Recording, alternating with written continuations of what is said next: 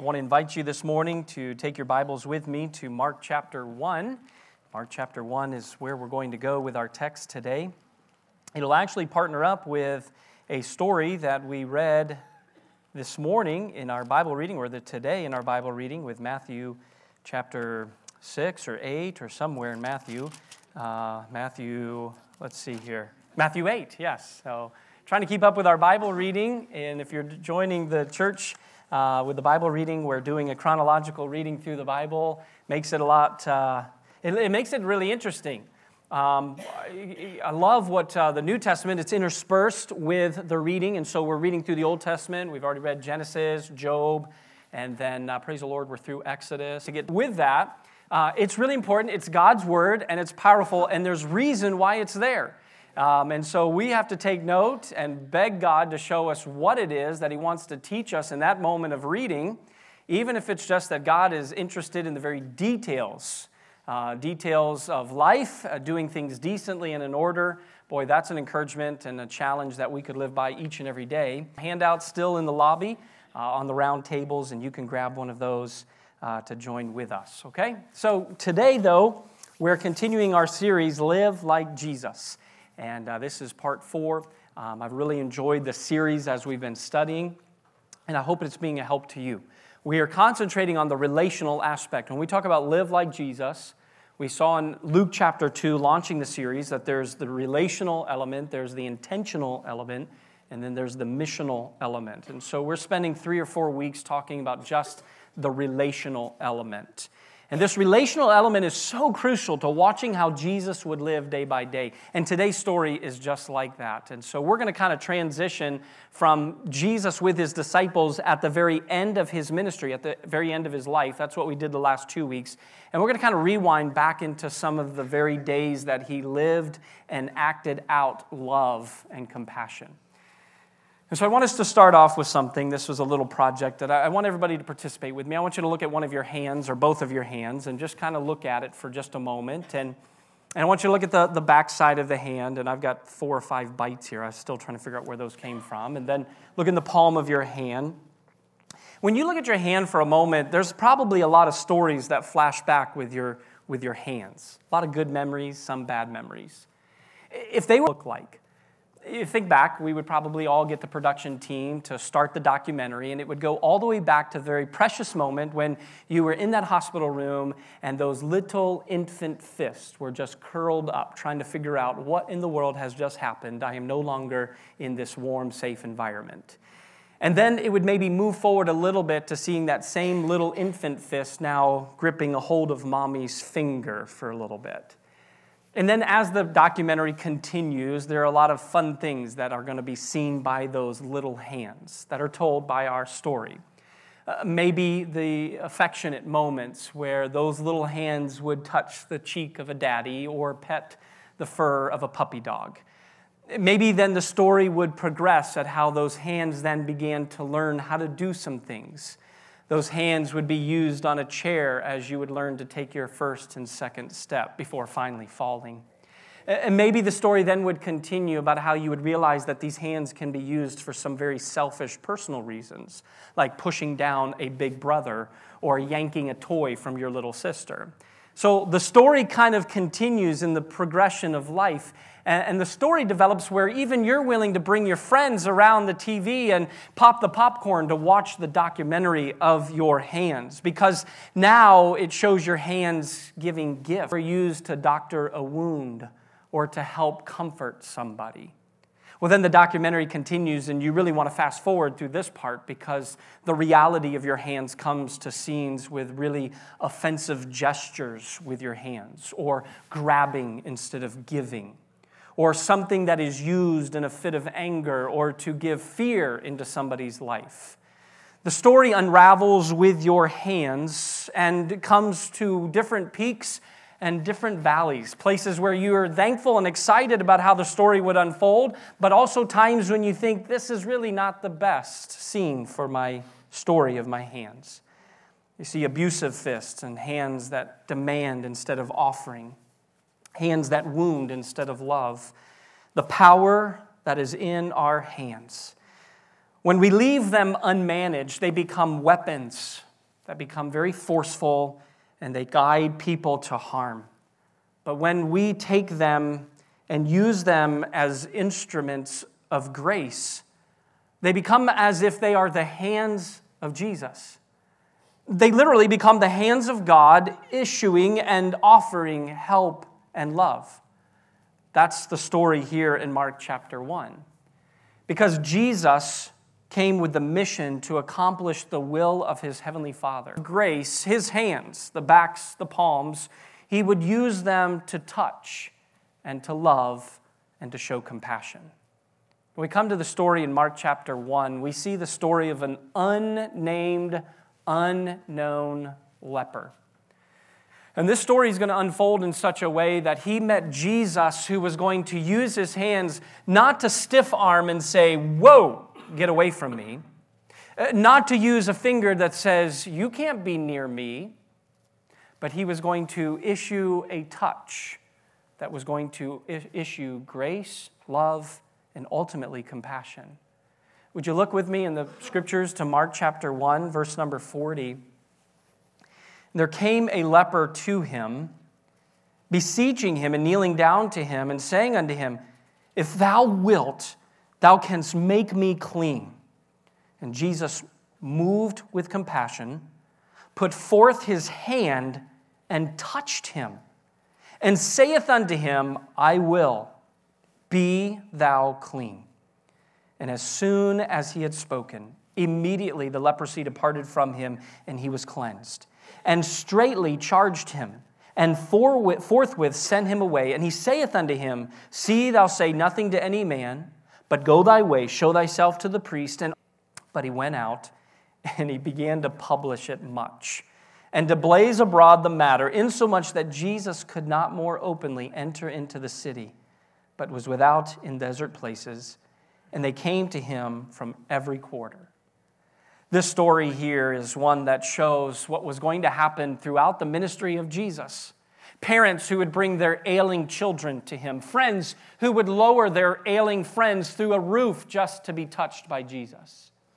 The poor, the needy, the lame, and the sick, those that needed a touch from Jesus would travel from great distance just to have an interaction, not with conversation with Jesus, but by the touch of compassion from Jesus. And so this morning we read from Mark chapter one. We'll study verses forty through forty-five, and we're going to look at this thought: live like Jesus, relational compassion. Let's pray. Father, we put our full dependency on your Spirit today, asking for your wisdom and your guidance. As we sit and we listen, and as we communicate from you, we would ask that you would just give us your message today. Encourage our hearts. We know that we want to live like Jesus. We know that that is hard, and we know that it seems to be full of obstacles at times.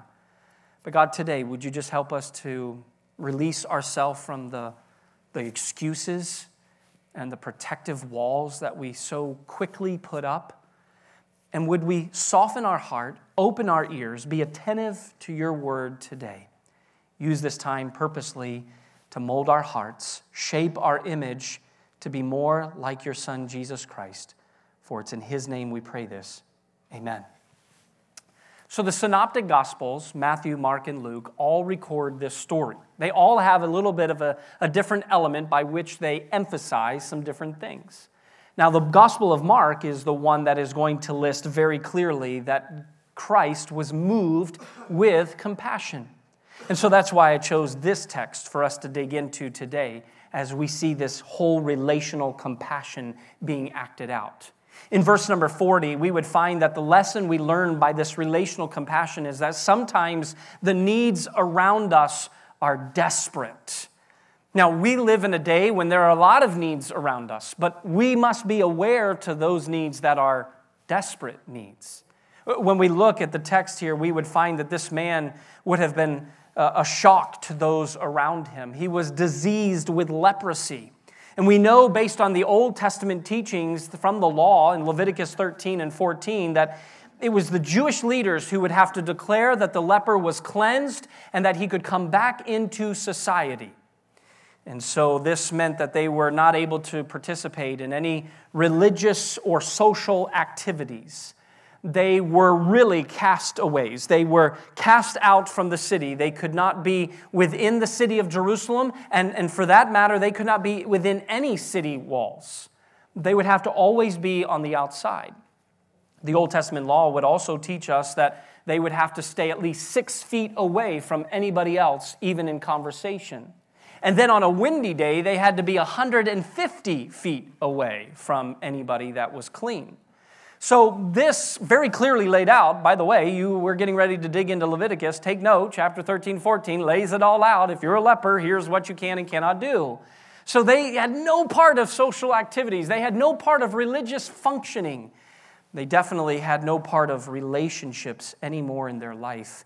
This man was in a desperate condition. He was in a desperate need. He was facing physical suffering, social isolation. He was being in a very grievous condition. And so not only did they struggle with physical pain as lepers, but also here we would find that they had been disconnected from everything that they knew to be normal. This was the life of a leper. Now, what is getting ready to unfold and what is getting ready to happen is that this guy, this leper, who we just explained, six feet away, one hundred fifty feet away, was a social outcast, religious ruin, and had physical suffering, this man is going to encounter Jesus. And so here we would find that with all of that in mind, the great physician was not going to exclude him. Jesus Christ was not going to cast him out. Jesus Christ was not going to say, come back another day. Jesus Christ was not going to say, figure out your own solution to your desperate need. Jesus was going to do the mighty touch. Now, all around us, we would say, there are people who are desperately looking to be touched by compassion. Now, thankfully, we probably are not going to encounter anybody with leprosy. But you will face people that have desperate needs all around you. Sometimes we look for selfish or self, we look through selfish and self-absorbed lenses, and we see other people's desperate need not to be as big of a deal as our own life problems. And so we often will not jump to the opportunity to extend compassion. In this day, the desperation uh, looked very grimsome with, uh, gruesome and grimsome with this leprosy. But in our day, it is going to be totally different, that God is going to allow people to come into our life that are going to be in desperate need, all looking for the opportunity to use us to be a blessing. And so naturally, when people are in desperate need, what happens? Verse forty-one, Jesus was moved with compassion. So number two, true compassion will motivate us into action. You see, Luke's account of this story, when you study the Gospel of Luke, chapter five, verse twelve, it says that this man was full of leprosy. This was not just some uh, scaly skin issue on one or two of his arms. It, it was not some uh, white scales coming off of the top of his head that would have just been, what's going on with you? This was a man that was full of leprosy. It would have definitely been clearly identified by anybody who could have seen him for twenty, thirty, forty, fifty feet out, as this whole body of this man was rotting away. And so Christ, notice how he responds. He was not angry. He was not angry with the man who had disregarded all public health and social norms. Remember, this leper comes right outside. It doesn't matter that the real value of a person is found on the inside, not on the outside. It doesn't matter how a person's body is diseased or deformed or crippled. The person on the inside is no less valuable. And what we see on the, we encounter hurting, broken people all the time. And what we see on the outside is someone that may be entrapped to sin. We may find somebody who is desperate because of choices, poor choices that they are making. And our first initial reaction is, hey buddy, hey lady, uh, don't break away through the social norms. Don't break away from personal space. Hey, you need to just step aside for a moment and realize the condition you're in is your own problem because of the decisions you make. Now, do people suffer consequences by the choices they make? Yes, each and every day. But the reality is, is that God may want to use you with a heart of compassion that can guide them through love to help them meet Jesus. because them is an individual that is crippled by their own sin. They are in bondage and chains to what has gripped a hold of them as an addiction. And now they are in a place where they just need to find somebody who will love them. But then the desperate needs are not always that drastic. Sometimes the desperate need is just somebody who needs conversation. Somebody just needs some spiritual guidance. Somebody just needs a little laughter in their life or some time of involvement. Sometimes somebody's desperate need is just somebody to embrace them, to pray with them, to wipe away the tears, to do something that encourages their spirit and pushes them forward and keeps their eyes on Christ as opposed to their problems. Now, Jesus was going to illustrate this over and over again. And really, it doesn't matter how a person's body is diseased. When we think about that, Jesus reached out and touched him, you know? Do you realize that in a sense, we are all lepers? Because we have all been deformed and diseased by the ugliness of sin. And when we were diseased and we were deformed by the ugliness of sin, God sent his son, Jesus Christ, to die in our place, to extend his arms on a cross, to give his very life as a ransom, as a payment for our sin. He was the one that gave the healing process. He was the one who provided the element that would help us to be able to have the disease and the deformity of sin be rid of our life. That's because of what Jesus did. There's the story of Bill Gaither. He was accompanying Doctor Dale Oldham on his evangelistic crusade. And the old preacher said to Bill Gaither, "Hey, Bill, the word touch is a very popular word." He says it comes up so often in the New Testament stories about Jesus. Jesus touching people's eyes, a word. And you ought to write a song that praises his touch. So Bill Gaither got to thinking and praying, and, and so he did. That week, Doctor Oldham's son, Doug, began singing it in the meetings. This was Bill Gaither's fifty-fourth song that he had written. And to Bill's account, he said, "It became my fifty-fourth song." He said of the other fifty-three, they had been sung and forgotten. But this one song was like a baby being born that just boomed into this world and took off. That song became the number one song on the traveling circuit with the Gaither team, the song, "He Touched Me." Shackled by a heavy burden, neath a load of guilt and shame.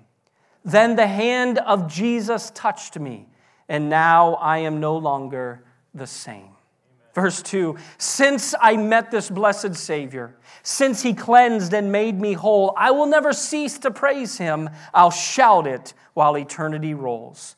He touched me. Oh, he touched me. And oh, the joy that floods my soul. Something happened, and now I know he touched me and made me whole. Boy, what a wonderful truth to a good old Southern gospel song that Gaither penned the words by the Lord's leading, reminding us of that touch. If you're here today and sin has a grip on your life, there is nothing on this earth that will help you. There is no hope that you can gain in yourself. There is no morality you can do on your own. There is no good work by which you can function. In order to find victory over sin in your life, in order to find true peace and true hope, it's for you to be touched by that Savior. The one who looks at you being diseased and deformed by the ugliness of sin and says, "I love you so much that I gave my life for you. And I want to transform you forever." You're sitting among friends whose lives have been changed by that touch. Lives which continue to be changed by that Savior's compassion. Lives which continue to thrive, to grow, to excel, not on their own, but by the work of Jesus Christ in their life. And if you're here today, sir or ma'am, and you're pretending or you are trying so hard on your own to earn some merit in the eyes of God or hoping that one day good will outweigh your bad when you stand before God, I'm here to remind you it does not work that way. The Bible tells us clearly by the authority of God, for by grace are ye saved through faith. And that not of yourselves, it is the gift of God, not of works, lest any man should boast. Titus chapter three, verse five tells us the same. by the works of our righteousness, but rather which we have done, but according to his mercy, he saved us by the washing of regeneration and the renewing of the Holy Ghost. And so, sir, ma'am, if you're here without Jesus Christ, I invite you today to meet him personally. Now, as Christ exemplified a life that was constantly moved with compassion, this was a life that was always motivated into action. I jotted a few references down for your notes: Matthew nine thirty-six, Matthew fourteen fourteen, fifteen thirty-two, eighteen twenty-seven, twenty thirty-four. Those are just moments that the Gospels, just Matthew, by the way, the others would record other instances, when he was moved with compassion that then propelled him into action. Jesus would even teach about this with people. Do you remember the story of Luke chapter ten, verse thirty-three? It was one of the leaders, and they said to Jesus, after he had said, "Love the Lord thy God with all thy heart, soul, and mind, and love thy neighbor as thyself." So somebody said, "Well, who is your neighbor?" And Jesus almost thought, "I'm glad you asked," because now he's going to give the parable and the story, the teaching moment of need, who saw the one who was in, by the way, desperate need. Do you know what motivated him? In verse thirty-three, he had compassion on him, the desperate man. So when he asked, "Who is your neighbor?" Jesus would teach on this, and he would at the end say, "Who do you think is the neighbor?" And they said, "Well, the one who showed mercy." So Jesus made this sure that we all understood in this story of the Good Samaritan. He did not say, "Be the Levite who walked on the other side. Don't be the priest who didn't want to touch the desperate man." Jesus didn't even say, "Hey, all of you, be the desperate man in need." No, Jesus said, "Be the neighbor. Be the one that's looking to be moved by compassion and be propelled by mercy." You see, Jesus doesn't want all of us to be wallowing in our desperate need. Some of us come week in and week out, and all we're looking for is a good Samaritan to pour into our life. We go Monday through Friday, and we wonder why nobody wants to invest in me. How come nobody's looking out for me? How come nobody's compelled by my needs and my burden? Well, Jesus didn't say, "Hey, here's the story. Let's all be the desperate man in need." Jesus told the story and said, "Let's be the good Samaritan who was propelled by mercy and moved by compassion." If that's not enough to motivate us, look at what he taught in Luke fifteen. Because in Luke fifteen, verse twenty, is the story of the prodigal son. As the prodigal son has wandered away, taking all of his inheritance from his father, he has spent it, he has blown it, he is living in sin. He is so captivated by his selfish, self-absorbed life that he finally comes to a moment of desperate need, and says, "The servants in my father's house are taken better care of than I am. I will go, I will plead, I will beg from my father that I could become one of the servants in his house." And so as the prodigal son makes his way back, Jesus makes sure that we see in verse number twenty that the father, even from a distance, from afar off, the father of the prodigal, the one in desperate need, saw him and had compassion and ran toward him. Here's another story Jesus gives. And Jesus does not teach in that parable for us to be the prodigal son, so desperate in need, although many of us in here relate and connect with the prodigal son more often than we would like. But Jesus doesn't say, "Go be the prodigal, abuse God's grace, do what you need to do, live it up, because there's a father who with great compassion will receive you back to himself." No, he doesn't say be the prodigal, though we are. He doesn't say, "Be the jealous son who at the end of the story says, I've always loved and respected you, Dad. I've always done what you said. And why in the world would you do such a thing in throwing a party for this wicked younger brother of mine?" No, God says, don't be the jealous brother, though many of us relate to being the jealous brother. Jesus hones in and focuses on the story of being the Father's grace with love and compassion, running to the desperate need, not turning its back when he sees the son coming. I knew when to, I told you, mark it down, it wouldn't be long before he'd come, did I? I told you. He didn't say that. The father didn't hold his arms together, being like, "I can't wait till he comes crawling back home." I know inside I'm going to love every moment, but I'm going to make him beg for mercy. None of that was the spirit that Jesus motivated us with. He said, when the Father saw him from afar off, he didn't wait. He was moved with compassion and ran toward the desperate need. That's compassion. So here, compassion always will motivate us in order to go into action. Church, we must never forget that true compassion is so motivating. In verse thirty-two, he answered to the son, he said, it, it, was, it was fitting that we should make merry and be glad. For this thy brother was dead and is alive again. He was lost and he is found. And so this compassion motivates us. In verse forty-two through forty-five, as the story comes to an end, we see that God uses us as a part of his work. Isn't that an incredible thought? That God would use us to accomplish his work in somebody else's life? Now, the disease was not healed by the touch. Did you see that in verse forty-two? As soon as he had spoken, immediately the leprosy departed from him.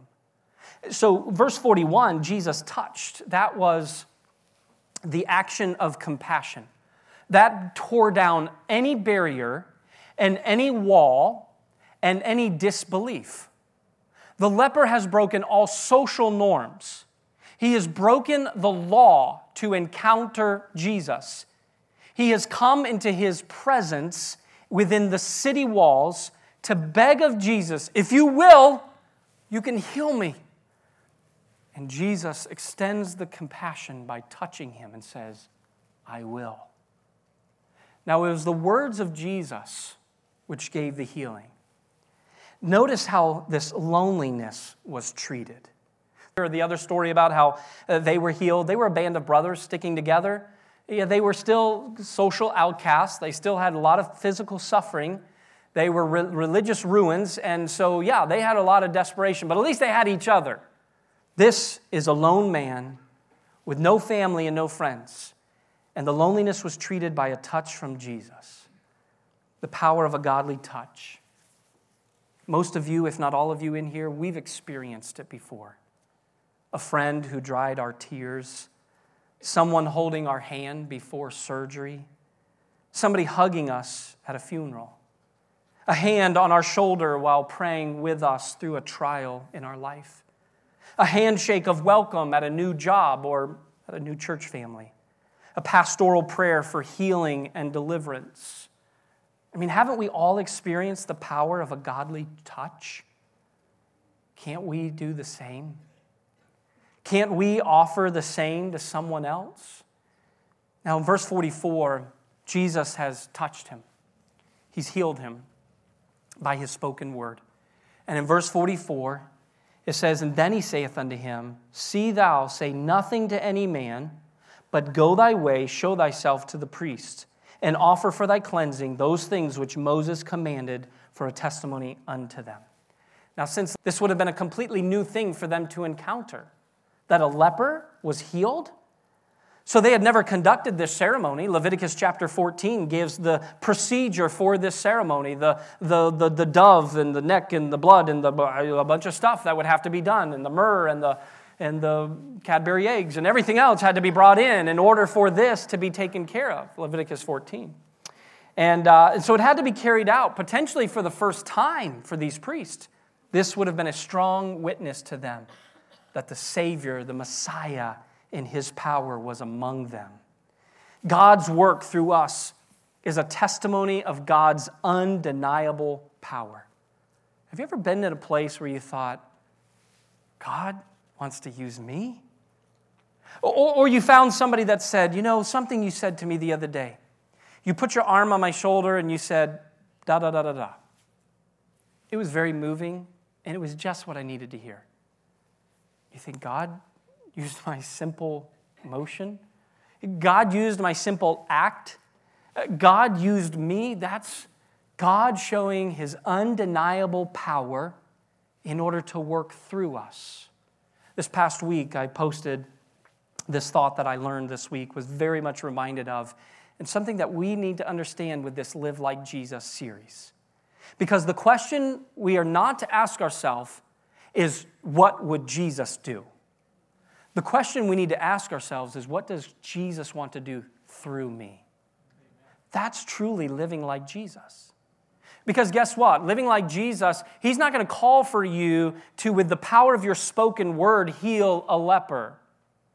Jesus is not going to call for you to break bread and fish and feed five thousand plus. That's what Jesus would do.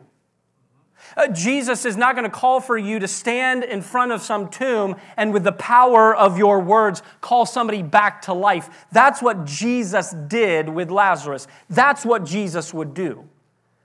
So in the twenty-first century, two thousand nineteen, the question is not, what do, what do I do like Jesus, but what does Jesus want to do through me?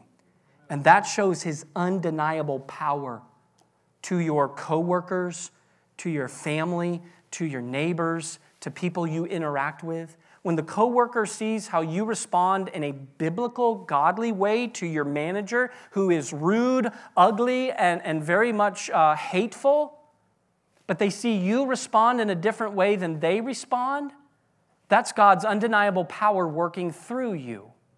You sit at your kid's Little League game, and instead of cursing and yelling at the referees because they missed a very clear call, by the things that are good, riled up, and you're more positively motivated by the things that are good, that is God using you, his undeniable power working through you. Boy, especially in the sports arena, if you can keep your cool when refs blow a call, that's God's undeniable power working through you.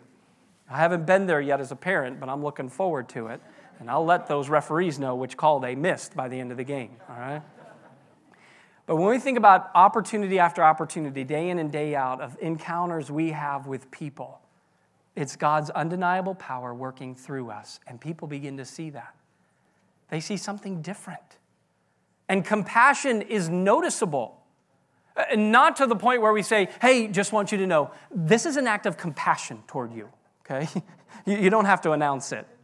I just want you to know this doesn't really work well for me, but this is an act out of compassion because I want to live like Jesus, okay? No, it just happens. People begin to see that. When we think of how God uses us as a part of his work, we're not motivated by pride. We're motivated out of the spirit of humility, and that is living like Jesus. How can you show compassion to someone today? I'll end with these little thoughts here. These are not in your notes, uh, but maybe want to write them down. How can you show compassion to someone today? Number one, listen to someone's story. But don't let the drama llama carry you away, because it will. You give a listening ear to the story, but don't let the story overcome God's work and God's power. Always bring it back. Always direct to the true source of help, and that's God. Always be discerning with those conversations. Don't let people talk your ear off thinking that it's the end of the world. You allow them to tell their story, and you give them an opportunity to see God's work. So you always direct it toward God. Now, don't always quote Romans eight twenty-eight to them in a moment of desperation. Sometimes in a moment of desperate uh, need, the last thing somebody needs is you preaching to them that all things work together for good, brother. It's going to be fine. All right? He's going to punch you in your face. He doesn't want to see that at that moment, okay? So listen to someone's story. Number two, empathize with hurting people. Feel their pain. If you can't feel their pain, then ask God to help you. That's why I love taking Natalie on hospital visits with me. Because as she interacts with people who are in pain, I can look at her face, and if I need to get emotional, I just look at her crying, and it gets me crying. And I'm like, yeah, we can hurt with them. And I'm showing compassion because she's your problem. No, she's up there ministering, showing compassion because she knows what it's like to be in pain and to be in that position. So she can empathize. You know what I have to do? God, as I go into this hospital room right now, I want you to help me to hurt with them. Help me to feel their pain. And help me to cry with them. Help me to pray with them. Help me to empathize with them. People are not looking for sympathy. They're looking for you to empathize. Do not become hardened to hurt and pain. That is so easy to do, especially when it's reoccurring. You think, oh, brother, here we go again. Yeah, okay. Yeah, you don't feel good. Yeah, you're hurt. Do not become hardened to pain and hurt. Learn to empathize with people. Let them tell their story. Empathize with them. That's compassion. And then number three, intentionally be kind with words and acts. Look for ways to act out with words and actions that will be helpful.